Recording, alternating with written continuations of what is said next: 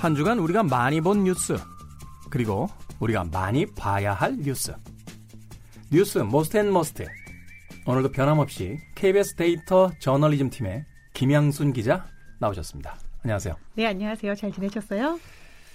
잘 지냈다면 잘 지냈고 어, 잘 못 지냈다면 잘 못 지냈고 아, 이제 더위가 본격적으로 시작돼가지고 다들 네. 이제 하늘만 바라보고 계시더라고요. 좀 사실- 시원하게 지내시길 바랍니다. 사실 저는 여름을 굉장히 좋아해서요. 한겨울 내내 여름을 기다렸는데 오른쪽 어깨 회전근이 나왔어요. 운동을 하다가 그래서 결국 의사 선생님이 올여름에 과도한 운동하지 마라 어. 라고 하는 바람에 지금 바다에 갈 마음에 부풀어 있다가 어, 이 한여름이 한겨울처럼 느껴집니다. 아, 오른쪽 어깨 때문에 바다도 못 가시고 그럼 뉴스를 좀 많이 보시면 좋겠네요. 그동안. 본의 아니게 프로그램에 집중하게 된 그런 계절이 아닌가 하는 생각이 듭니다. 어떠세요, 김양순 기자님은?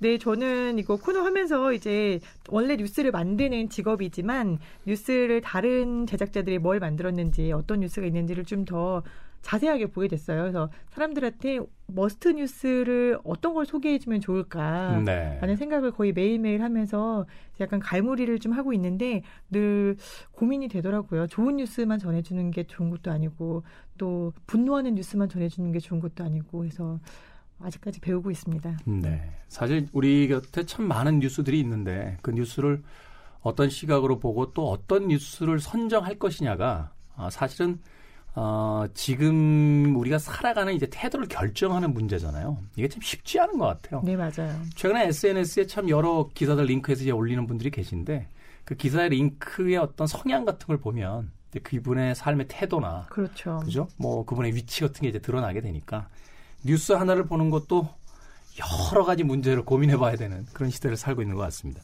자, 한 주간의 most 사람들이 가장 많이 본 뉴스는 어떤 뉴스들이었습니까? 네, 지난주에 뉴스가 정말 많았어요. 이게 국제, 국내를 아우르면서 뭐 우리나라에 뉴스가 없었던 적도 없지만 네. 우리가 즉 소비자들이 반응하는 내 삶에 영향을 미칠 거라고 보는 그런 뉴스들이 많았는데 저는 이게 좀 의외였어요. 일주일 동안에 가장 많이 본 뉴스를 네이버에서 키워드로 뽑았더니 화웨이가 나오는 거예요. 화웨이. 네. 화웨이 발음이 되게 어려워요. 화웨이. 그 뭐 중국 발음하시는 분들도 가- 그냥 각색이시더라고요. 뭐 화웨이 뭐 이렇게 하시는 분도 아, 계시고. 그렇군요. 그래서 이거를 화웨이의 하드웨어까지 얘기하면은 저희 기자들도 약간 기사 읽기가 좀 어려운 그런 발음인데 이 화웨이 트럼프가 미국 기업들에게 화웨이 쓰지 마라.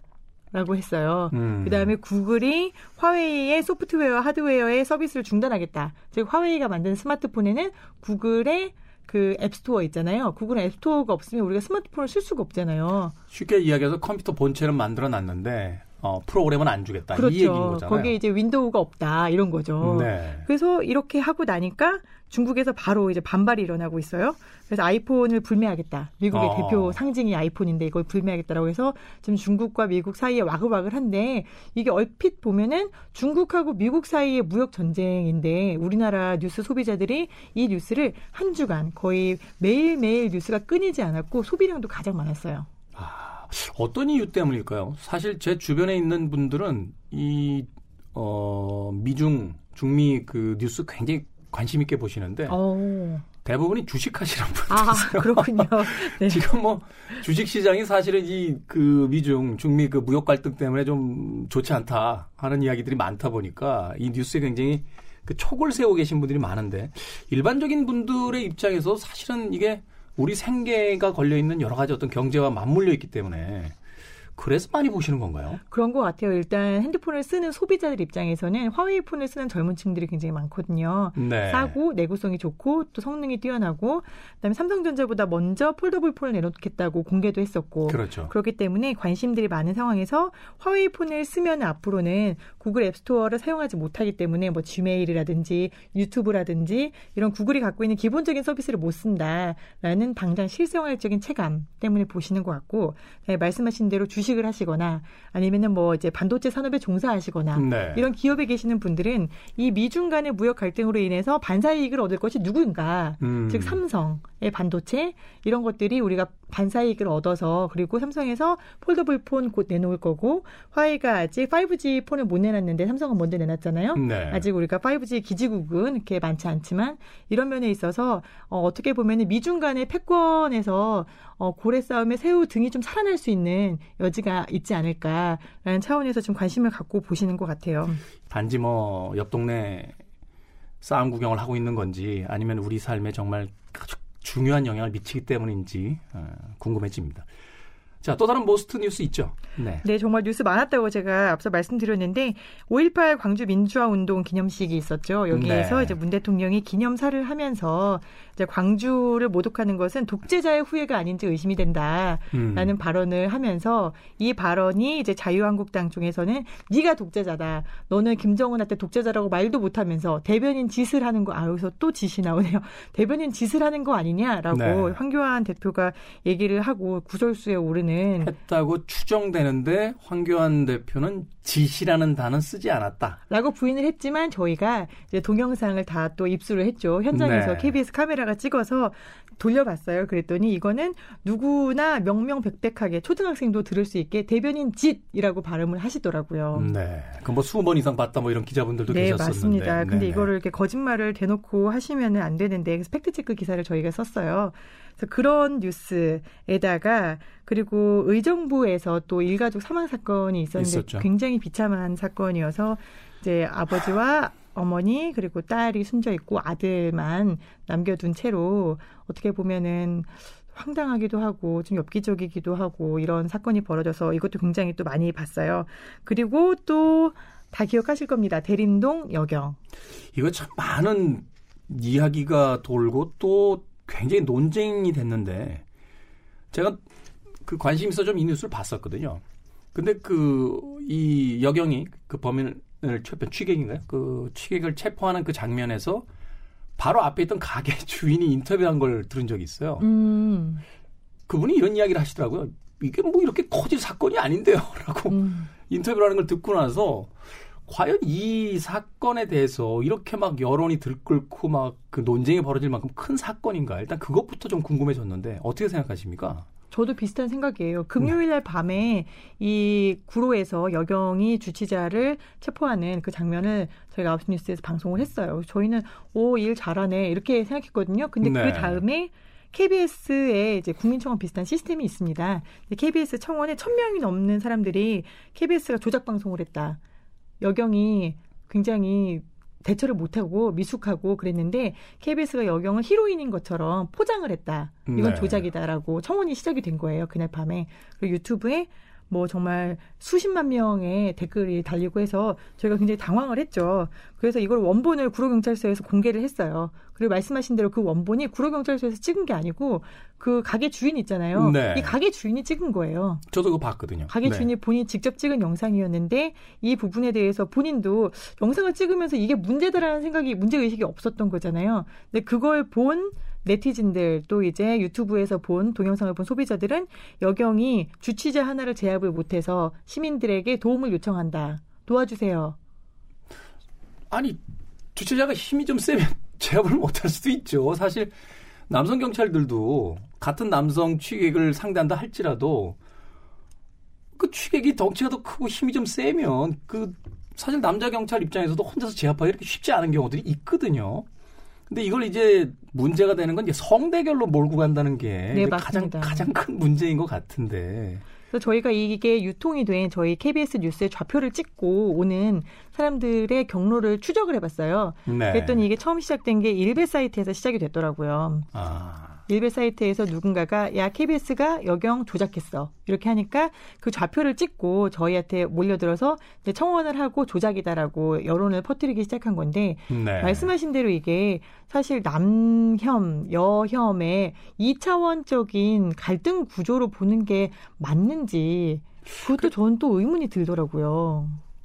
그게 사실 전 잘 납득이 안 가는데 그 전체적인 이제 경찰관들의 뭐 체력이라든지 운동 어떤 수준을 높여야 된다. 뭐 거기에 대해서는 다 동감하죠. 그런데 여자기 때문에 제압을 못 한다. 그래서 여경의 어떤 그 말하자면 그 뭐 폐지론 같은 것까지 이제 등장을 시키고 여경이 필요한 부분이 또 있는 거잖아요. 그렇죠. 그리고 남성 경찰이라고 해서도 모든 그 용의자들을 다 1대1로 제압할 수 있는 그런 능력을 지니고 있는 것도 아닌데 왜 이런 일들이 벌어지는지 잘 모르겠어요. 그리고 현장에서도 분명히 좀 도와달라라고 했는데 그게 이제 경찰관이 그 도와줬다 또는 뭐 민간인이 도와줬다 이걸 가지고 또 논쟁이 붙었는데 아니 현장에서 경찰이 좀 도움을 요청하면 그 주변에 있는 시민들이 도와줄 수도 있는 거지. 그렇죠. 이게 왜 도대체 문제가 되는 것인지에 대해서 사실 이 논쟁에 국한돼서 남염 여염 프레임으로만 자꾸 들어가서 그 바깥 쪽의 문제는 보지 못한 채 너무 쉽게 양쪽으로 갈려서 또 싸움을 하고 있는 게 아닌가라는 좀 아쉬움이 있더라고요. 바로 네. 그 지점 때문에 저희 지금 KBS 보도국이 되게 고민을 많이 하고 있어요. 이게 우리가 너무 이분법적인 프레임으로 접근을 해서 시청자들의 반감을 산 건 아닌가. 음. 사실 그 안에 소비자들의 결은 여경이라는 존재에 대해서 이걸 좀 더 확실하게 만들어 달라라는 요구가 있었을 수도 있는 거고 네. 치안에 대해서 이 사람들이 뭐 테이저건을 좀 더 자유롭게 쏜다거나 이런 치안을 좀 강화해 달라는 요구가 있을 수도 있는 거고 한데 이거를 너무 언론이 여혐과 남혐의 이중 딱 이차원적인 프레임으로 몰고 가서 오히려 갈등의 불씨를 키운 게 아닌가 이런 아. 고민이 좀 되고 있습니다. 그럴 수도 있겠네요. 음. 그냥 다음번에는 그렇게 자꾸 용의자가 응하지 않으면 어, 매뉴얼에 있는 대로 퇴적은 쏘셔도 될 것 같아요. 그 테이저건 쏘는 거 되게 어려운 거 아시죠? 자 발포합니다. 발포 세 번 이제 사격에 대해서 경고를 하고 그다음에 공포탄을 위에다 한 번 쏘고 그다음에 발동하게 돼 있어요. 그래서 일단 물리적으로 걸리는 시간이 최대 1분에서 3분 정도가 걸린다는 점을 감안하셔야 됩니다. 어, 과거에는 사실 이제 강력하게 대응하는 것에 대해서 여러 가지 그 여론들이 좋지 않았죠. 왜냐하면 이제 민주화가 되기 이전이기 때문에 공권력에 대한 이제 불신감도 있었고 사실은 그 공권력을 너무 과하게 사용함으로써 이제 많은 여론의 그 불만들이 있었습니다만 최근에는 어느 정도 시민의식들이 좀 공권력을 강하게 사용하는 것에 대해서 동의하고 있다라는 느낌이 좀 있거든요. 그래서 뭐 취객이라든지 경찰의 어떤 정당한 요구에 불응하는 사람들에게 있어서는 조금 더 강력하게 대응을 해도 어, 되지 않을까라는 또 생각도 해봤습니다. 알겠습니다. 아, 자, most 뉴스 봤고요. 어, 이번 주 김 기자가 꼽은 must 뉴스. 네, 이거 기대가 항상 되고 있는 뉴스입니다. 네, must 뉴스 뽑기 정말 어려운데요. 일단 어, 부부의 날이 있었어요. 우리 지난주에 네. 부부의 날이 5월 21일인데 저는 진짜 결혼한 지 제가 이제 13년 차인데 네. 결혼 13년 차에 왜 부부의 날이 5월 21일인지 처음 알았습니다. 왜 5월 20일입니까? 모르세요? 몰라요, 저. 5월이 가정의 달이잖아요. 네. 부부는 둘이잖아요. 네. 둘이 하나가 된대요. 약간 좀, 약간, 아, 20세기적 사고방식 아닙니까? 그래서 가정의 달에 둘이 하나가 돼서 5월 21일이 부부의 날이라는 겁니다. 약간 야. 저는 듣고 헐 이런 생각을 했는데 아, 그런 뜻이 있었군요. 둘이 만나 하나가 된다. 네, 아무튼 부부의 날을 맞아서 어, 이런 단신 기사가 있었어요. 제가 아침에 출근했더니 오늘 새벽 6시 55분쯤 광주광역시 동구 대인시장 안에 상가 건물 3층에서 불이 났습니다. 불은 신고를 받고 출동한 소방당국에 의해 9분 만에 진화됐지만 33제곱미터 크기의 건물 내에 내부가 모두 탔고 부부인 55살 김모 씨와 58살 홍모 씨 두 명이 숨진 채 발견됐습니다. 네. 소방당국은 이들 부부가 불을 피해서 화장실에 대피했다가 숨진 것으로 보고 있습니다. 딱 어, 석줄짜리 걸 저희가 스트레이트라고 부르는데 네. 화장실에서 발견된 부부의 사망 사고 그리고 불난 지 9분 만에 진화가 됐는데도 사망한 어떻게 보면 굉장히 아. 단순한 그냥 변사 사건이에요. 그런데 이 기사의 이면 이 취재가 됐는데 알고 보니 여기 건물에서 상가에서 일을 하던 부부는 그 상가 건물 위에서 살고 있었고 그 부인이 류마티즘 관절염에 시달리고 있었다고 해요. 네. 그래서 잘 걷거나 움직이기 어려운 상황이었고 남편은 부인을 지극정성으로 평소에 간호를 했다고 합니다. 근데 이제 불이 나서 불이야라고 부인이 소리를 질러서 밖으로 나간 다음에 남편이 안에 있으니까 남편을 구조하러 들어간 거예요. 잘 못 걷는 몸으로. 네. 그리고 남편은 방 안에 쓰러져 있었는데 남편을 살리려고 화장실로 어떻게 성인 남성을 끌고 가기 쉽지 않잖아요, 여성이. 아, 그 쓰러진 남성은 남자도 끌고 가기 쉽지 않아요. 네. 이 남편을 끌고 화장실 안으로 데려갑니다. 데려가고 남편을 똑바로 눕히고 이게 보통 화재가 나면 연계 질식해서 죽는다는 점을 우리가 많이 듣잖아요. 네. 그래서 남편의 얼굴을 젖은 수건으로 덮어놔요. 똑바로 눕히고 젖은 수건으로 덮어놓고 본인은 대피하지 못하고 옆에 쓰러져서 숨졌는데 두 분 다 연세가 있고 하다 보니까 둘 다 숨진 채 발견이 된 거죠. 그래서 남편은 천장을 음. 화장실 천장을 바라본 채로 누워서 얼굴에는 이제 매연을 막기 위해서 수건이 덮여져 있었고 이제 부인은 그 옆에 엎드려서 숨진 채로 음. 발견이 됐어요. 먹먹하네요. 네, 네. 부부가 어떤 사람들인가, 어떻게 사는 사람들인가라는 생각을 좀 하게 하는 뉴스였는데, 1년, 정확히 1년 전에 또 이런 뉴스가 있었거든요. 아시는 분은 아마 들어보셨을 텐데, 서울 노원구에서 중고 컴퓨터 장사라는 부부에게 전화로 주문이 들어온 거예요. 초등학교 6학년 딸한테 어, 요즘에는 컴퓨터가 없으면 숙제를 못 하잖아요. 네. 아주 저렴한 컴퓨터를 사주고 싶다. 그런데 저는 일하느라고 지방에 있는데 딸은 할머니랑 둘이 서울에 살아요. 이래가지고 남편이 이제 컴퓨터를 설치해 주려고 집을 찾아간 거예요. 음. 그래서는 이제 싸지만 좋은 컴퓨터를 잘 구해서 이 사장님께서 컴퓨터를 설치를 해주고 가는데 버스 정류장에 그 6학년 아이가 서 있는 겁니다.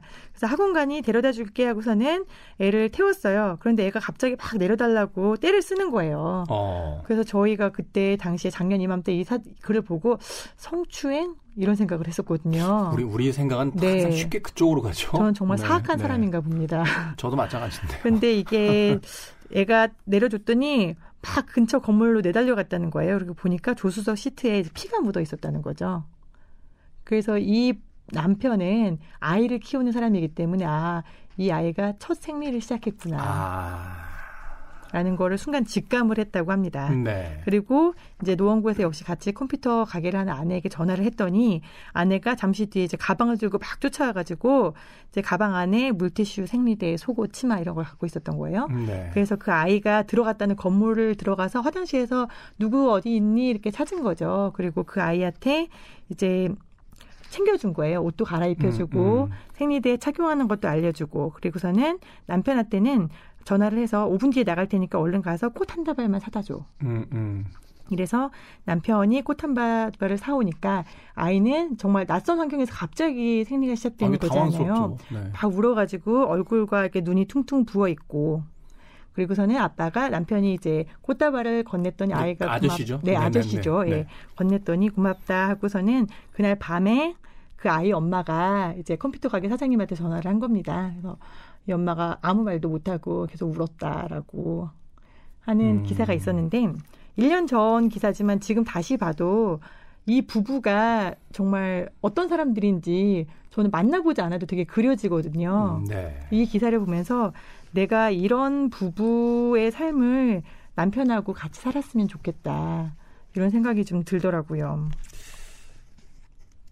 그 부부의 한 따뜻한 마음씨들이 이 뉴스를 통해서 이제 세상에 펴져나가면서 이 각박한 세상에 조금 더 살아보자라는 어, 용기를 만들어주는 게 아닌가 하는 생각을 하게 됩니다. 그런 얘기 있더라고요. 어, 바닷물이 썩지 않는 것은 0.3% 정도의 소금 때문이다. 아, 결국 세상을 지탱하는 것은 어, 90몇 퍼센트의 어떤 큰 흐름처럼 보이지만 아, 그것을 썩지 않고 여전히 어, 살아가게 만드는 것은 바로 어, 이런 어, 작은 어떤 따뜻한 마음씨들이 있기 때문이 아닐까 네, 생각을 해봤습니다. 어, 뭉클하네요. 두 번째 기사. 네, 어떻게 살아가야 될 것인지 저 남편한테 이거 딱 캡처해서 보내줬어요. 이런 네. 부부로 살자 이렇게요. 좀 옆 사람들 좀 도와주고 네, 에, 모두가 같이 산다라는 생각으로 좀 살았으면 좋겠습니다. 김영수 기자 고맙습니다. 다음 주에 또 뵙겠습니다. 네. 저도 노래 한 곡 소개해드리면서 작별 인사하겠습니다. 시대를 읽는 음악 감상의 시대음감. 네. 이번 주 끝곡은 캐롤 킹의 You've Got a Friend입니다. 다음 주에 돌아오겠습니다. 고맙습니다.